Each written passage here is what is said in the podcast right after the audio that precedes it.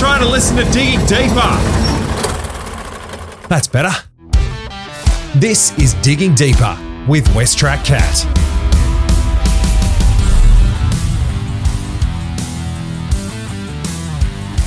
I'm talking to customer solutions specialist Rodney Mudford about the new terrain dynamic avoidance zones technology, or TDAZ to those in the know. And it's all about ensuring better safety at coal handling facilities. How are you today, Rodney? Yeah, very well, Simon. Thank you. And can you start by explaining the problem or the challenge that this technology is designed to overcome? Yeah, sure. So, I guess over a period of 20, 30 years ago, there was a lot of risk around coal handling prep plants with dozers uh, falling into the void that's created with bridging, the effects known as. Um, in the early days, unfortunately, I believe there was fatalities. Um, in the later days, we covered some of those off with things like 30 psi glass and self rescuers. And I guess we're smart enough now, we hope, that we can prevent it from occurring in the first place with terrain dynamic avoidance zones. What exactly is it and how does it overcome the problem? Yeah, okay. So at WesTrac, we try to be very careful not to just uh, sell widgets, for want of a better of a description. We try to partner with our customer we try to solve their problems. I guess the first instance is we listen. What problem are they trying to solve? What is the risk within their business? And in this instance, the risk is engulfment of a dozer within a valve on the coal handling prep plant or even iron ore, to be honest. We shouldn't limit this to coal because it's a similar activity in the iron ore world.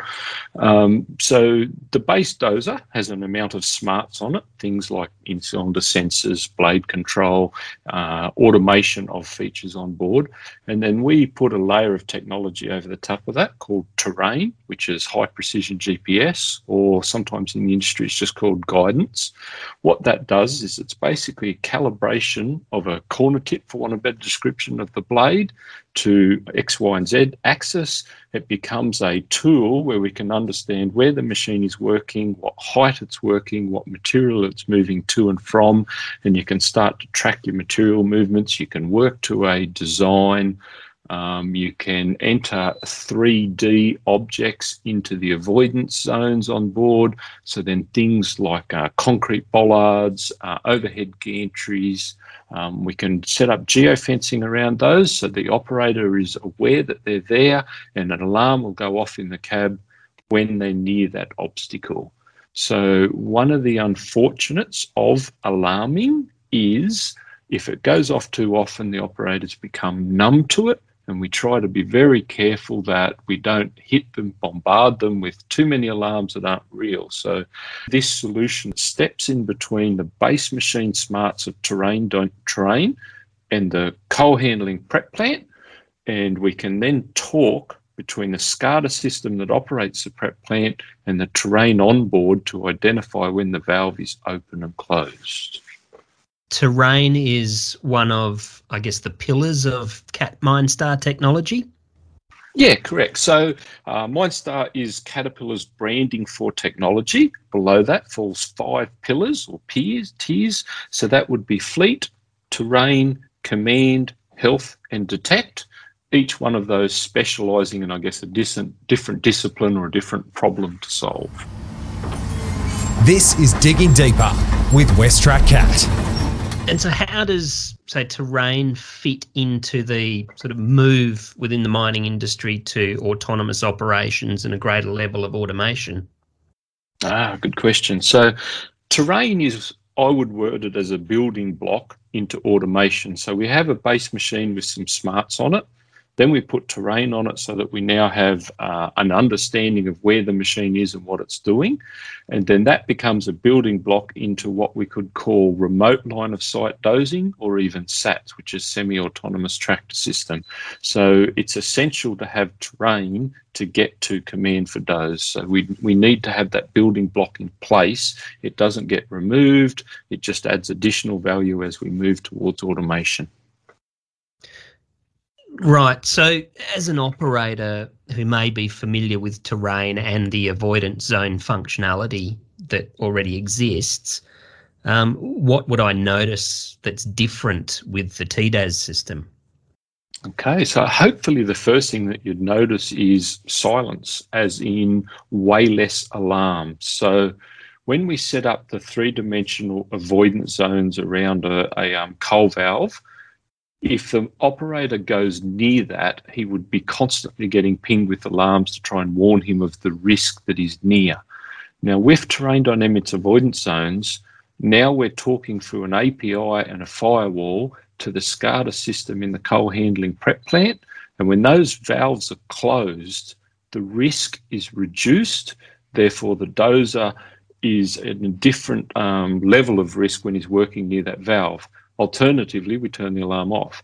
Now, if the valve is wide open and the risk of bridging occurs, we don't want the dozer going anywhere near that valve and the alarms become active again. And then we've got hopefully that level of warning to say, hey, stay away from that. The valve is open, the risk is real.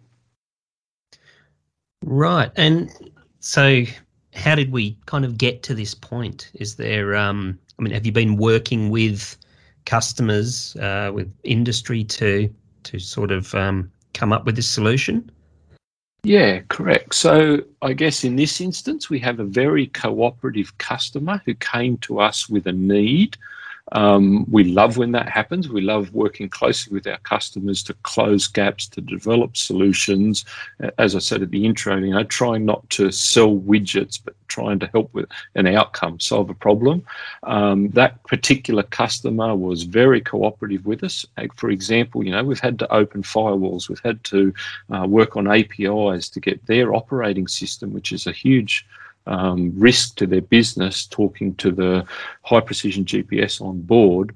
Uh, and I guess the outcome is now we have an operational terrain dynamic avoidance zone deployment in New South Wales at a coal mine. So the, the value is maximising the um, spend on terrain. So as you've referenced, terrain dynamic zones is an input of terrain, that's standard uh, maximizing that with the um, layer that sits in between the prep plant's operating system and the onboard high precision GPS of the dozer so that we can make sure the alarms only occur when the risk is greatest. And when the risk is not great we turn the alarms off and the operator goes about his business. So i guess we don't want him becoming numb to those alarms because you know the risk is great if he ignores them Right, and is this technology that's available now? Correct, it is. So we have probably over the last 18 months, we've had a journey with the customer to get the terrain dynamic avoidance zones up and working properly. Uh, lots of tweaking. We've had to build a um, like an interface, I guess, between their world and our world. Uh, within the last month, we've gone live with that, and it's now completely up and working and functional. Um, again, the cooperative customers giving feedback with different things on how we can improve the solution, and uh, you know that's great, right? That's a really, really good story that we've been able to work on that.